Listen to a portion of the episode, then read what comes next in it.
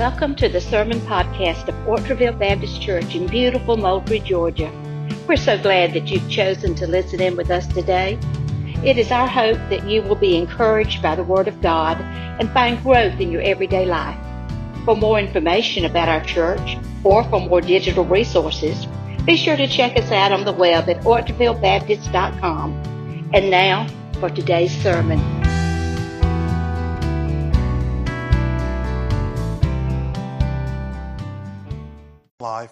But uh, we want to take just a short little break here in verse 29. Verse 29 is so uh, powerfully rich uh, for us as believers that uh, we need to take one sermon, at least one sermon, to look at what all is found in this one verse. What a, what a glorious verse of scripture that we have here in the Word of God. So uh, if you found John chapter 1, verse 29, I'm going to ask you if you're willing and able to please stand with your Bibles open in honor and in reverence of God's holy Word. John chapter 1, verse 29. The next day, John saw Jesus coming toward him and said, Behold, the Lamb of God who takes away the sin of the world. Let us pray.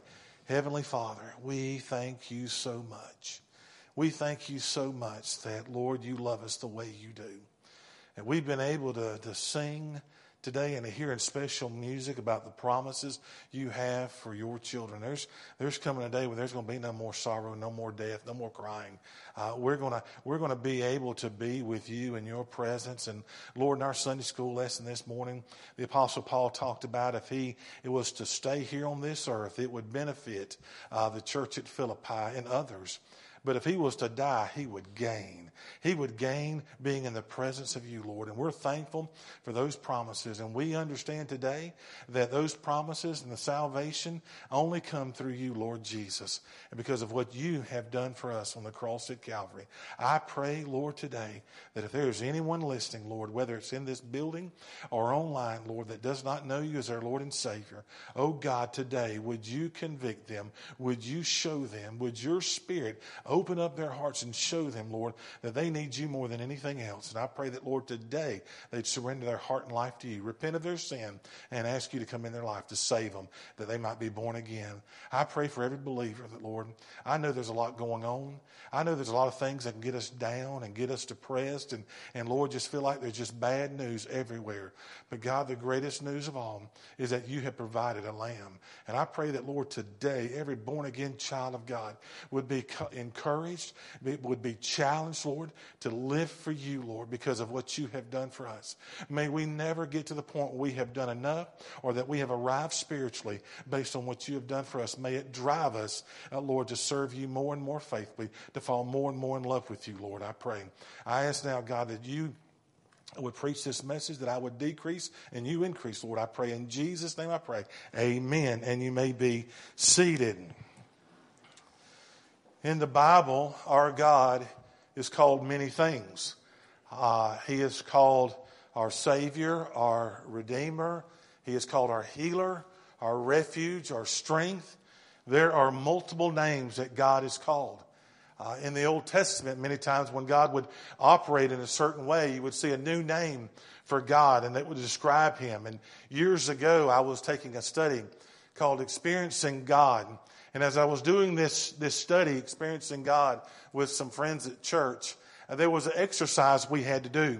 In the back of our workbook, there was a listing of all the different names for God in the Bible, all the different names of Jesus in the Bible, all the different names of the Holy Spirit. And we were to take a time when we could walk around out loud and pick three or four of those names and thank God for how He acted in our life the way that that word says. And I remember uh, at the time uh, I was living in Tifton and I came down to see my parents and I think they were off eating somewhere probably. And, and I was in the house all by myself. And, and as I was in that house, I began to walk around and I began to think about that list. And I began to walk around the home that I grew up in and I began to think about how God is my provider. I, I, I thought about how I was saved in that house. I thought about how God did, and, and just thinking about all the different ways. He has done things in my life and, and transformed me and, and blessed me in so many different ways. And it was just really overwhelming to, to think about that, to be able to walk around and say that out loud and to thank Him for all those different times. When we look at this verse, John the Baptist calls Jesus the Lamb of God. It is one of the most d- descriptive and powerful ways to describe who Jesus is. And I pray that today, as we examine what that means, I pray you'll never look at that verse the same. I pray that it would grip you every time you're debating about whether or not to do what God has commanded you to do. I pray if you're waffling on whether or not to, to give your life to Him today, that you'd say yes to Him as we see what this phrase means. If you'll look with me at this verse, and I just want to walk through it uh, word by word, phrase by phrase. it begins with the next day, John saw Jesus coming toward him. The next day ties in what we just studied last week. Last week we saw where uh, John the Baptist, who has been preaching, and crowds, the crowds are coming to him and being baptized. The religious leaders in Jerusalem have sent people to him to find out just who are you? Because John didn't come up through their seminaries and their colleges. He didn't sit under their Pharisee and, and other teachers. Uh, who was he and all that? They asked all those questions we, we looked at last week and, and we saw where John the Baptist again uh, was, was talking about how uh, he, he pointed people to Christ, about his position and, and all of that. Well, the next day after that happens, he sees Jesus coming to them. It is of my own personal opinion that Jesus has been gone for about 41, 42 days.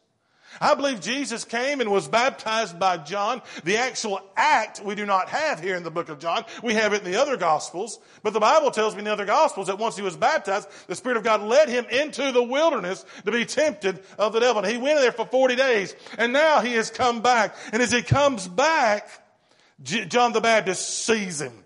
He literally points out, that's the one. That's the one. And it, we see here that the first thing he says is, behold. When John says behold, that word is a command. In the Greek language, it's an imperative. It means to stop and pay attention to what I'm saying. Stop, look at what I'm pointing at.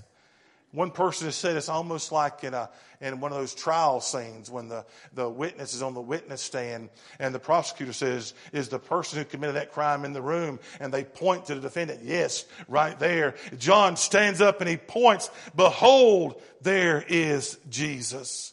He calls him in this verse the Lamb of God. Now, as he uses that term, Lamb of God, it may not seem like a big deal to us today, but again, understanding all things when we study the Bible, what's the first three rules of Bible interpretation, church? It's always context.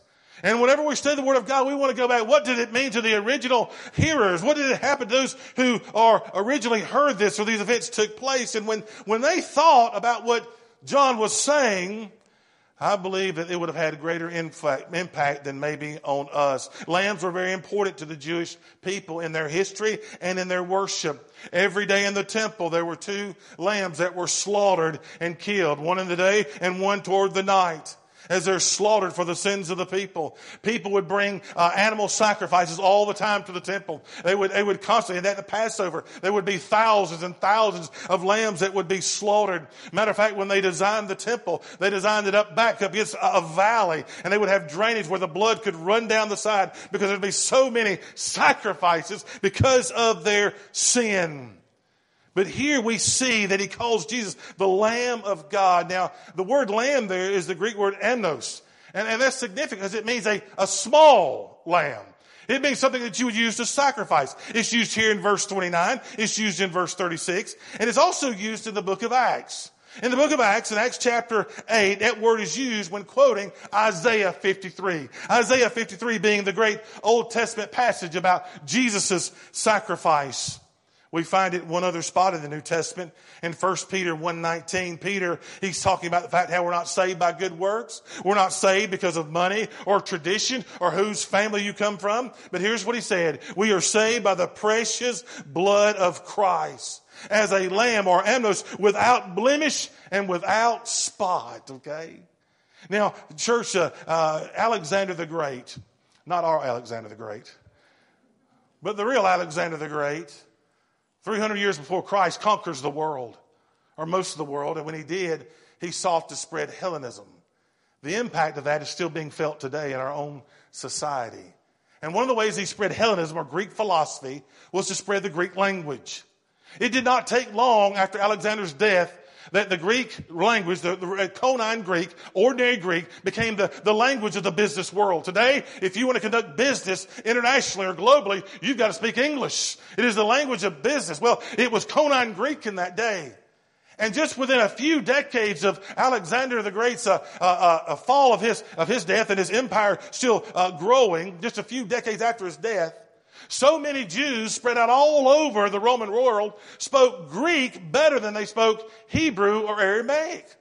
It was so bad that many of them could not read the Old Testament. They didn't know it well enough. So the first Bible translation took place about 200 years before Jesus.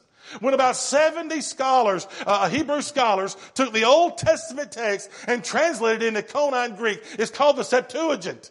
It was the Bible that many of the Jews had in Jesus' day and in Paul's day all around the world. It was the first Bible translation. It was the Old Testament in Greek. And as they translated the book of Exodus, chapter 12, verse 5, when it talks about the Passover lamb, it uses this word, the amnos, the, the, the small sacrificial lamb. Why is that so important that they would describe that Passover lamb that way? Well, we have to remember what the Passover is. The Passover, remember, the Jewish people were enslaved in Egypt.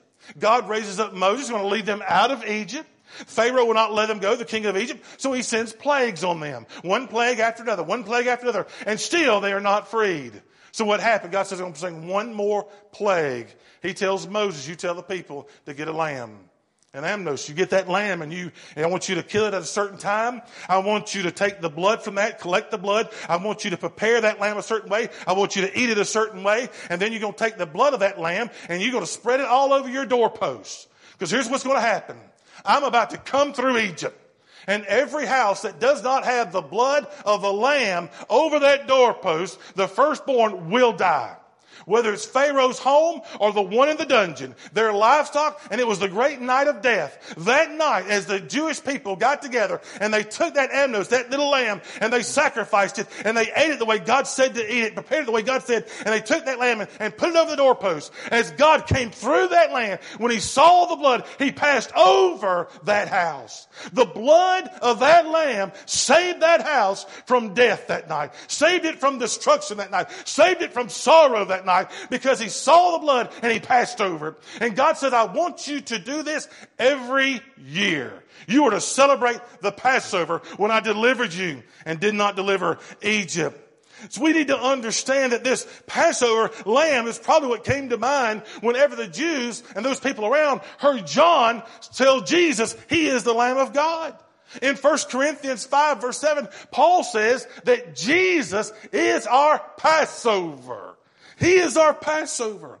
In just three years from the events that we are reading right here in this text, Jesus will come to Jerusalem at the feast of the Passover and die on a cross for our sins.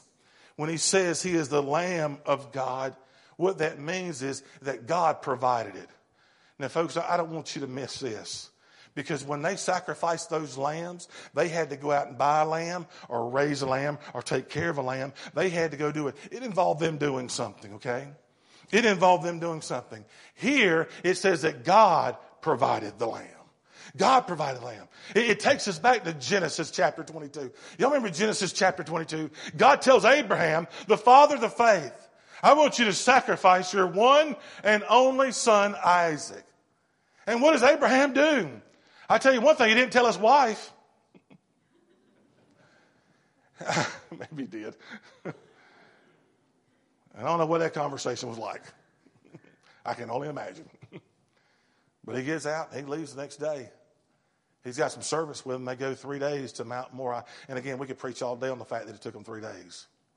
They get to Mount Moriah, the place that eventually will be the place of the temple that uh, will be in Jerusalem. As they get to the edge of that mountain, Abraham looks at his servants and say, me and my son are going up on that mountain. We're going to worship God. And then we are coming back down this mountain. Abraham, according to the New Testament, book of Hebrews, says he believed that what was going to happen, he was going to take Isaac's life on that altar and sacrifice him, and God was going to raise him back from the dead. Now, God had never done that up to that point, but you know what Abraham said? Abraham said, You know what? God has already told me that my descendants are coming through this one right here. And he don't have any descendants, and God don't lie. I don't know what he's going to do, but he's going to make a way. And then they're going up the mountain. There's just Abraham and Isaac, his son, who's maybe in his early 20s, as they're going up that mountain there. All of a sudden, Isaac, he looks around and says, We got the wood, Daddy. We got the fire. Where's the sacrifice? Abraham says, God will provide a sacrifice. And again, we could take all day and we could preach on Isaac uh, being a type of Christ. He allows his father, well over a hundred years, to bind him on a altar. He's about to take his life when God stops him. And there's a ram caught in the thicket over there. That ram is taken. God provided. They offered that sacrifice there. Uh, Abraham did not have to go through with that, but I believe mentally in his mind he already had and he received his son back. Uh, the bottom line is God provided there. And what John the Baptist is saying is that is the lamb God has provided. That is the lamb he has provided. Provided. Why would God need a lamb? Why would he need to provide a lamb? He had to do that because notice the lamb of God who takes away the sin of the world who takes away the sin of the world. The word, the word take away, it means to bear something up, to literally pick something up. It's used in the book of John later on when they pick up stones and they're about to throw stones at somebody and stone them to death. It's used in the book of Acts, them picking up the anchor so that the boat could, could go on. It's used in Matthew chapter 16 verse 24 where he says, take up the cross and follow him. And it's used in 1 Peter chapter 2, 24, where Peter says, uh, himself bore our sins in his own body on the tree, that we, having died to sins, might live for righteousness, whose stripes you were healed. It's translated bore there because it carries the idea of not only picking something up, but carrying the weight of something. And that's what Jesus Christ did. As the Lamb, our sin was put on Him. Notice, it, the Bible says here in verse 29, the next day John saw him, Jesus coming toward him, and he said, Behold, the Lamb of God who takes away the sin of the world. That term, take away, again, it, it means it is removed, it is gone. I, I, want you to do something with me this morning, church. I want you to turn to 2 Corinthians chapter 5. Hold your spot in John, but turn to 2 Corinthians chapter 5. In 2 Corinthians chapter 5, we see the Apostle Paul describing how Jesus took away our sin. It says in chapter 5 of 2 Corinthians, beginning in verse 19, that is, that God was in Christ reconciling the world to himself. Notice this, not imputing their trespasses. That means to put their sin in their account to them and has committed to us the word of reconciliation. Now then, we are ambassadors for Christ as though God were pleading through us. We implore you on, on Christ's behalf, be reconciled to God. For he made him who knew no sin to be sin for us that we might become the righteousness of God in him.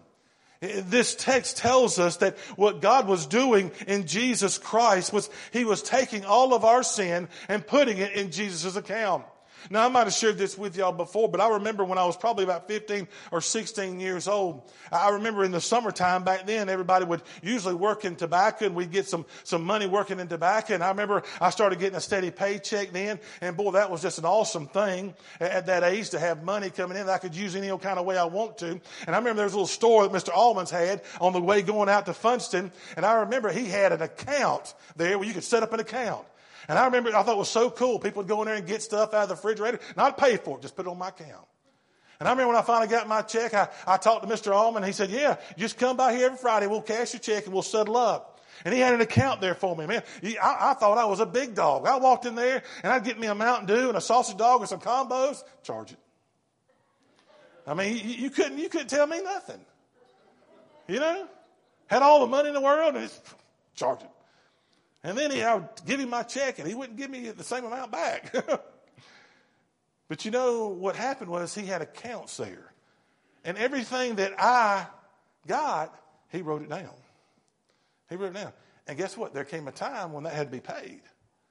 And see, the Bible describes all of us having an account.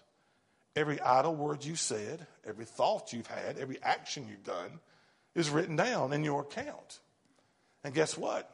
There's a day of reckoning for that. Somebody has to pay for that. All that's in your account has to be dealt with. And the Bible here in 2 Corinthians describes the fact that Jesus, who knew no sin, he had not experienced sin. He had not done any sin, had a clean account. But when Jesus went to the cross at Calvary, what God did so that we could be reconciled to Him, He takes all the sin out of my account and out of your account, and He takes it and He puts it in Jesus' account. So that when Jesus died on the cross at Calvary, He didn't die for His sin, He died for mine.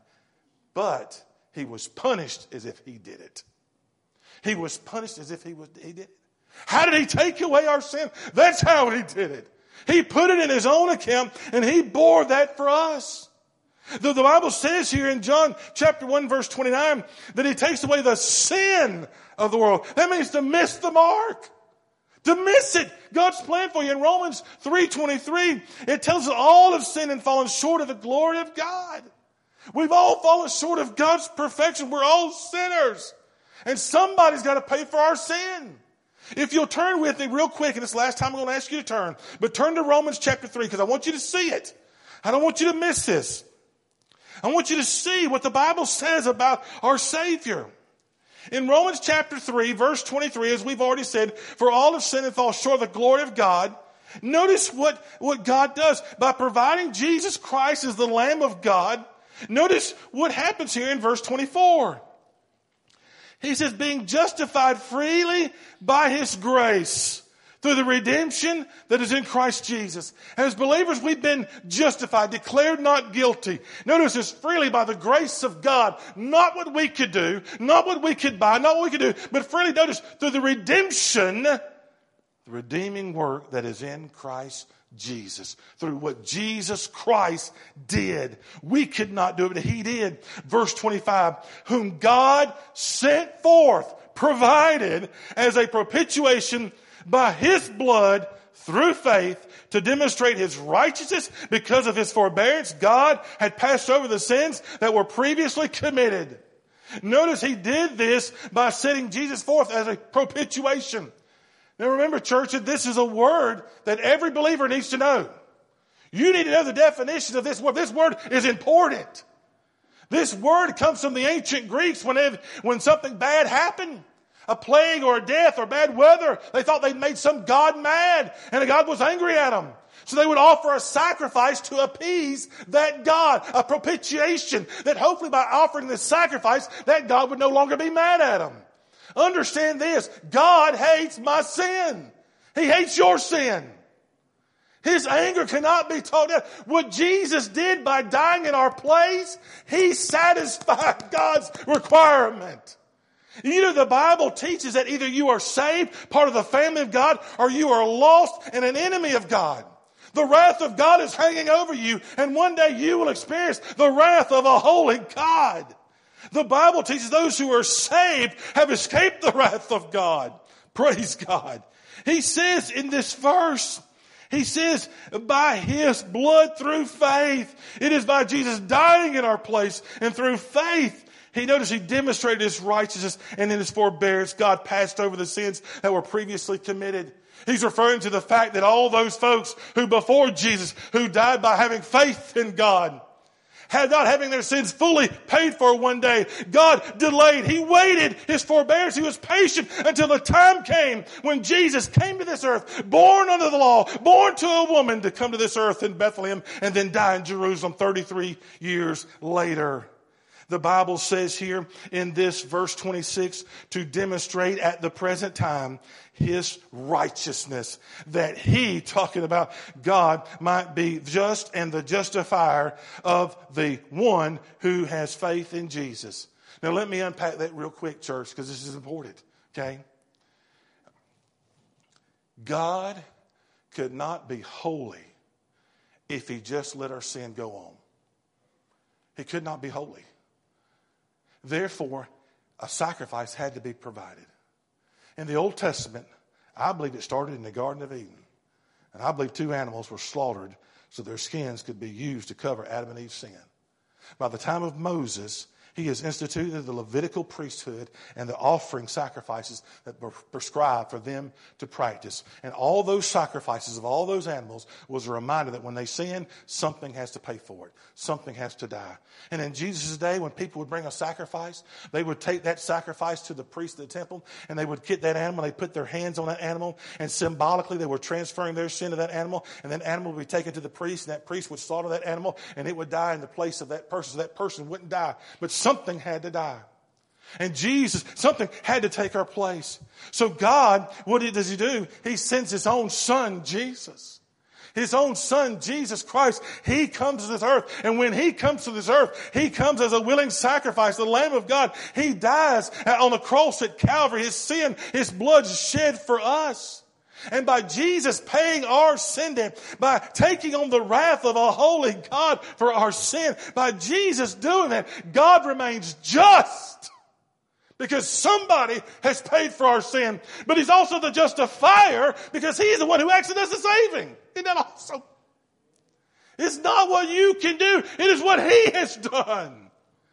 That's why God did all that. That's why whenever John says, Behold the Lamb of God has come that takes away the sin of the world.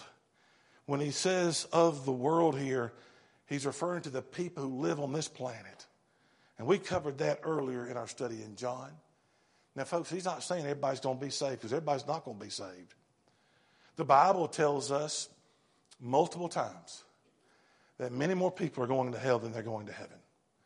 The greatest, I believe the second greatest sermon Jesus ever preached was the Sermon on the Mount. And at the end of that sermon, Jesus said, Wide is the path that leads to destruction, but narrow is the way that leads to, to life.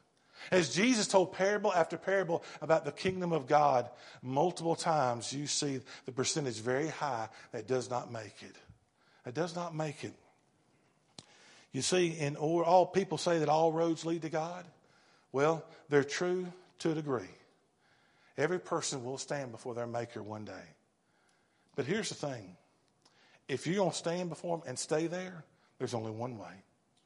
The Bible teaches that everybody that dies, those who are saved, go to be the presence of God. I don't, I don't like to use that term rest in peace. I don't see how you can rest in glory with all that's going on. no, sir. No. Now, you may fall asleep in here because of my preaching. You ain't going to fall asleep in the presence of Jesus Christ. I'm here to tell you that now. You ain't going to fall asleep with, with, with, that kind of music and worship going on. You just, you just not. Okay? But, but if you are saved, you're going to be with God. But if you're lost, the Bible says you go to hell. And there you'll be tormented.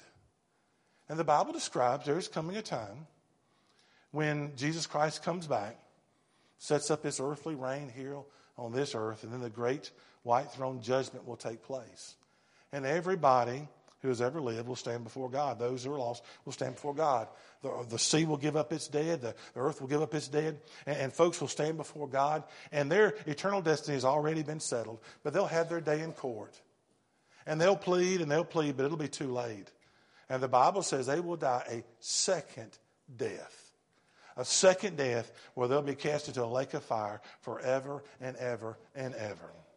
It, it, it, it is awful. The only way to avoid that is to accept Jesus Christ as your Lord and Savior by repenting of your sins and following Him. That is the only way to be saved. And the whole world isn't doing that. But those who do trust in Christ as their Lord and Savior, those who do repent of their sin and turn to Jesus, they can be saved. The fact that it's for the whole world means that anybody on this planet can be saved if they'll simply come to Jesus Christ for salvation. There is no other way. Church, when we think about this phrase, we think about what John has said here. Remember that the Jews in John's day didn't really like Jesus, a lot of them, the religious ones anyway. He was not the Messiah they wanted. They wanted a warrior political king. Unfortunately, we got too many Christians that want that today. Well, we need a Savior. Amen. For our country, we need a we need Jesus Christ to take over. But they didn't didn't really like his plan. Even his own disciples struggled with it right up to the end. But God knew exactly what we needed. We needed a lamb. We needed someone who would die in our place. And when Jesus did that, he put an end to all the other sacrifices. No longer, because remember, thousands and probably millions of lambs had been slaughtered, and none of those lambs could ever take away our sin. But one did. His name is Jesus. Folks, I'm so glad. Man, I cannot imagine how much God hates my sin. I can't imagine how much He hates your sin. And I'm so glad I'm never going to find out. I'm never going to find out. Not because I am a good person. No, but I have one who has justified me. I have one who has died in my place. I have repented of my sin and given my life to him. Jesus Christ has saved me. He has sealed me with his spirit until the day of redemption in glory. And I thank God that I will never know what that's like. You may be sitting here today and not be saved. You're going to find out if you don't get right with God. Those family members that are lost, they're going to find out if we don't tell them. Our friends and coworkers, they're going to find out if we don't tell them. Their only hope is Jesus. We cannot be silent. We must share with them. As Paul said in 2 Corinthians, we must plead with them. They need to be saved. You know, in the book of Revelation, John wrote that book. He describes Jesus as the Lamb, but he does not use the Greek word amnos to refer to him. He uses another word in the Greek language that refers to a victorious lamb. Because guess what? Jesus Christ went to the cross as a, as a suffering servant. He died and he rose again three days later. He is glorified and he is on his way back one day. He will rule and reign forever in glory. And I'm telling you, church, he, he, when he comes back, it's going to be a much different sight than the first time he came. All of glory is going to be filled with him as he will be the light of that place. Today, are you going? Today, are you saved? Has he died for you? Have you accepted him as your Lord and Savior? In just a minute, I'm going to be right there. Brother Aaron's going to be right there. Brother Jake will be up here and he'll lead us in a hymn of invitation. But if you've never repented of your sin and given your heart and life to Christ, then you're not saved. And you need to get saved today. Admit to God that you are a sinner, and you are. The Bible says you are. We just read it. You're a sinner, and you got to repent of your sin. The very first sermon Jesus ever pre- preached was repent. The kingdom of God is at hand. You can't just say, I don't want to go to hell and, and live any kind of way you want to. That's nowhere found in this book. That is a false gospel. That's the devil's gospel. The true gospel, someone repents of their sin, gives their life to Christ, they're a new person. They turn away from their sin and they turn to Jesus Christ. They believe that Jesus is the Son of God. They believe that He died on the cross for their sins. They believe that He rose again. And see, you must confess Him as your Savior and Lord. That means that He is going to be the boss, ruler, master of your life. And if you've not done that, you've not been saved. Hey, have you done that? Today is the day of salvation. And if you have, hallelujah. We're never going to know just how mad God can get. Now, does that mean we can do whatever we want to here on this earth and there'll be no earthly ramifications? No, there are earthly ramifications. But the hell that is waiting on those who rejected Christ will never know. So the next time you're thinking about whether or not you should do what He's telling you to do, remember what He's done for you and submit to Him. Right now, is there something right now He's been calling you to do and you hadn't done it? You've given every excuse under the sun on why you don't need to be obedient. Think about what He has done for you. And I pray that challenge you to be found faithful to Him. Let us pray. Heavenly Father, thank you for all that you do for us. And I thank you most of all, Lord Jesus, for being that lamb for being that sacrifice for us. Thank you, God, that I will never know how much you hate my sin because, Jesus, you took it for me. May I never argue or gripe or complain about your goodness to me and your goodness to us as your church, but may we be found faithful to follow you. And God, I plead today because I know you don't have to, Lord. But I, I plead with these that are here today that could hear my voice if they've never been saved, that they get saved today. Oh God, today, if their life has never been changed by Jesus, would they turn to you before it's too late? Oh God, may your Holy Spirit convict them and show them and prick their heart right now and show them they need to be born again. As believers, prick our heart to be found faithful to you. May we live daily thankful for what you have done. In Jesus' name I pray. Amen. Today, if God's calling you to, to be saved or you want someone to pray with you, we'll pray with you. If God's calling you to join this fellowship, this church, come take one of us by the hand. We'll show you what to do next. If you want someone to pray with you, we'd love to pray with you. The altar's open.